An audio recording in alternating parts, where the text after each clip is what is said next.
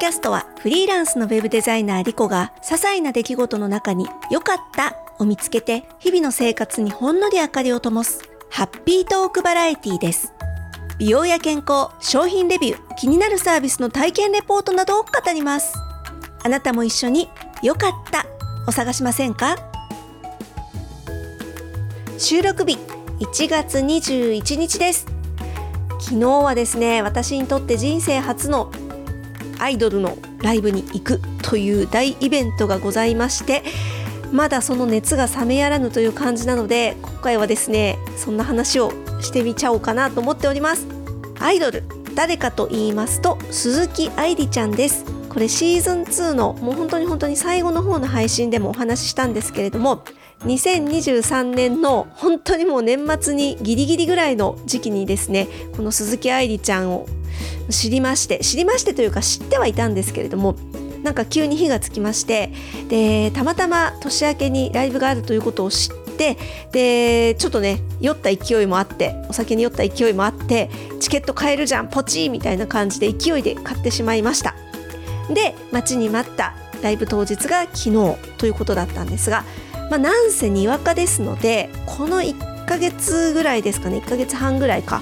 もうとにかく、えーと、今回のライブのセットリストを入手して、でその曲をひたすらひたすらリピートして、こうプレイリスト作ってね延々聴いて必死で叩き込んでいったという感じなんですけれども、おかげでめっちゃ楽しめました、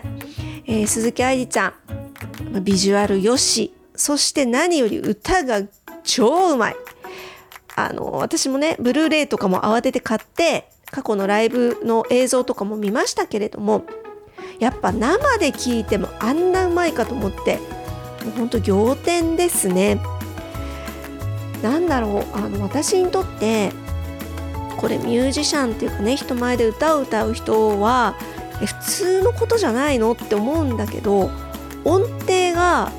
ちゃんと取れてない人があまりにも多すぎて驚愕するんですよね。テレビとかで歌番組見てて、もう本当になんかゾワゾワすることしかなくってな、なんなんですかね、あれみんないい、いいのかな、あれを良しとしてるなんか感じって本当私ちょっと理解できないんですけれども、いわゆるアーティストと呼ばれる人でもえっていうぐらい音程外す人が多い中、この鈴木愛理ちゃんは気持ちよくもうガツッと音程を決めてきてくれる稀有なアイドルだと私は思っております。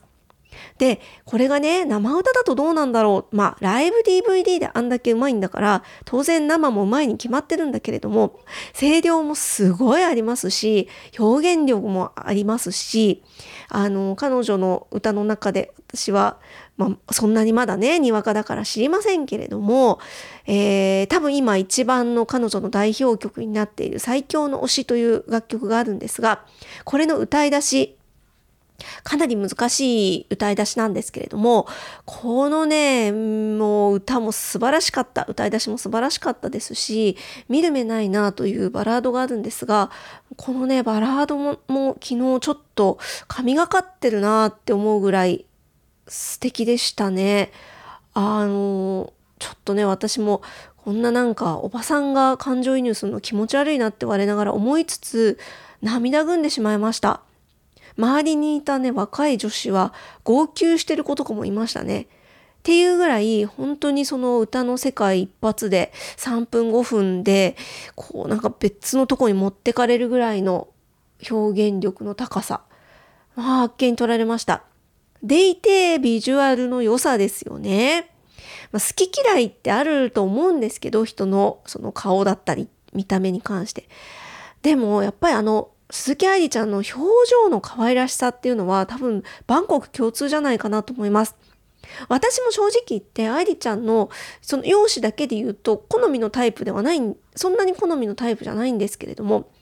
とにかく表情とか仕草とかがほんと可愛い、なんか愛嬌があるっていう表現がぴったりくるかなと思うんですけれども、さんじゅうびょうにいっかい可愛いんですよ。とてつもなく可愛い瞬間があるんで、もうちょっとあのクラッとしますね気持ち悪い気持ち悪いかな、はい。あのでもね女性ファンが多いんです。あの話には聞いてたんですけど、本当にね半々、綺麗に半々でした、男女が。っていうぐらい女の子のファンが多くて、でもうみんな女の子も多分ねキュンキュンしてるんだと思うんですよ。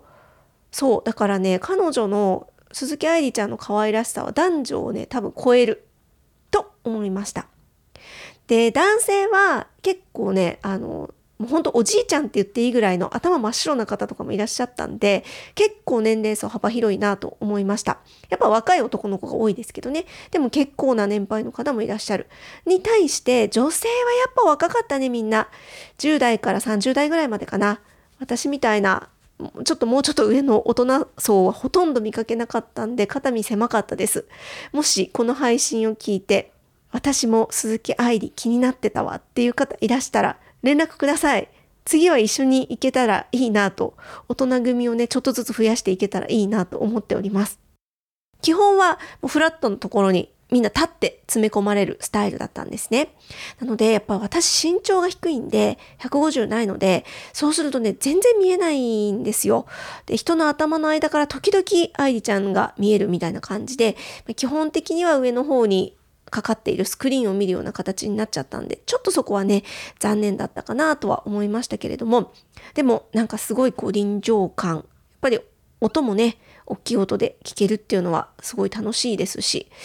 そうね押村くんは衣装がねすごい可愛かったんで、もうちょっと見れたら嬉しかったなと思うんですけれども、まあこればっかりはしょうがないですね。自分としては結構早めに行ったんだけど、いちじかんまえじゃもう遅かったっていうのもありますし、あとはまあ整理券がそもそもね、番号が結構後ろの方の番号だったんで、あまり、えーと、そういちじかんぐらい前に行って、ちゃんといちじかん並んだんだけど、並んだ意味はそんななかったかなっていう気はしますね。うーん。だからまあ、あのー、次からは、もうちょっと早めにチケットを取るっていうことと、あとはもし整理券の番号が遅かったらもう諦めてゆっくり行って体力を温存するのが大人の見方かなと思いました。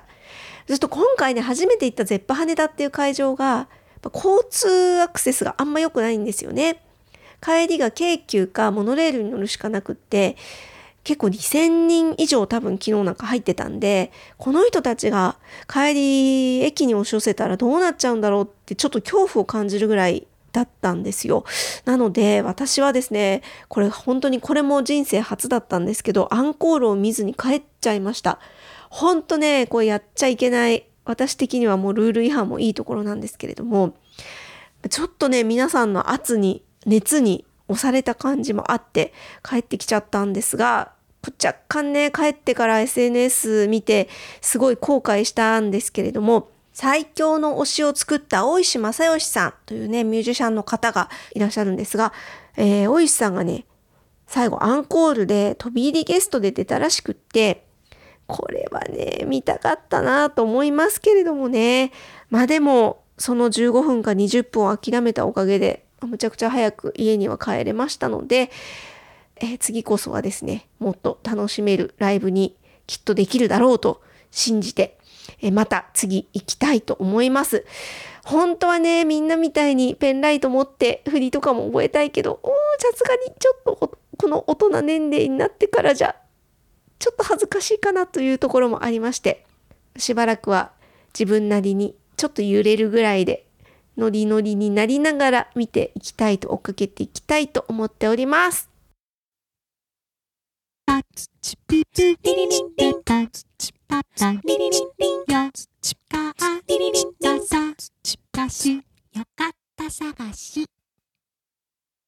おかみさんからメッセージいただきました。ありがとうございます。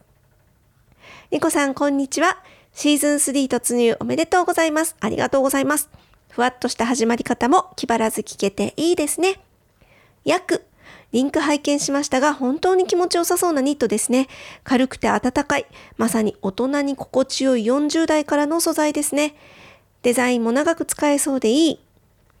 実は私ヒートテック的な衣類が蒸れたり痒かったりでしんどくなってきていて、そこから重毛にはまってしまい、カシミヤ、キャメル、セーブル、アンゴラ、アルパカ、ラクーンといろんなニットを集めているところです。高級素材なのでひたすらセレブの断捨離を待つ構えです。好景気時代のシンプルかつ高品質なブランド古着をめっちゃ安価に入手できたりして家で着倒しています。約。次に見つけたら絶対に借りますというふうにいただきました。ありがとうございます。本当おかみさんとは私、なん、なんなんでしょうね、このね、このなんちゅうかバイブスが合うと言いますか。いや嬉しいです。共感していただいて、そしておかみさんが書いてくださることも基本私そうそうそうっていうことばっかりでね、えっとセレブの断捨離を待つ構えって、これ多分メルカリとかで買ってらっしゃるってことだと思うんですけど、お金持ちの方ってそんなに着ない状態のものを、あの新品同様のものを手放してくださるのでありがたい。私も結構ね、ちょっと本物なのか分かんないとこもあるんですけど、おそらくほら出品者の人の過去の出品物見ると本当のお金持ちかどうかわかるじゃないですか。多分本当のお金持ちが出品してるなんかグッチのホニャララみたいなのとかは数千円で買ったりとかして喜んで着てますよ。うんうんうん。ね、そしてやっぱり化学繊維より天然繊維っていう方にどうしても行きますね。これね、なんでしょうね。年取ると肌が弱くなってくるのかしら。やっぱね、なんか天然物だとすごい馴染みがいいなって思います。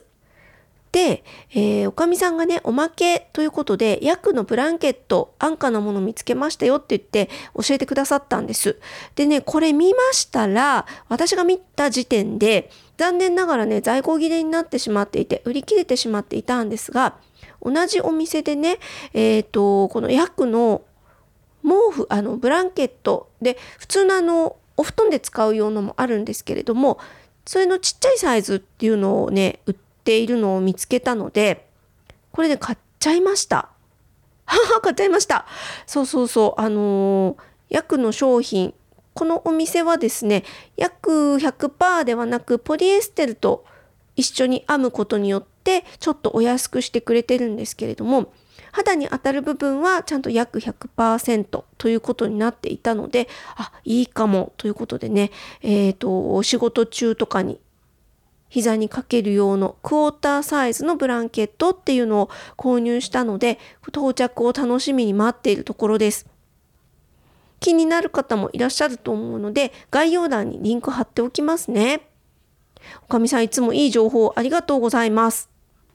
ターポンさんからも、えー、トラックボールのレビュー楽しみに待ってますというふうにいただいております。もうちょっと使い込んだら必ずレビューするのでお待ちくださいね。皆さんからもコメントメッセージお待ちしております。 X を使いの方はボイスアンダーバーリコ、もしくは公式サイトよかった-探し .com のメールフォームからもお待ちしております。ではまた次にお耳にかかる時までごきげんよう。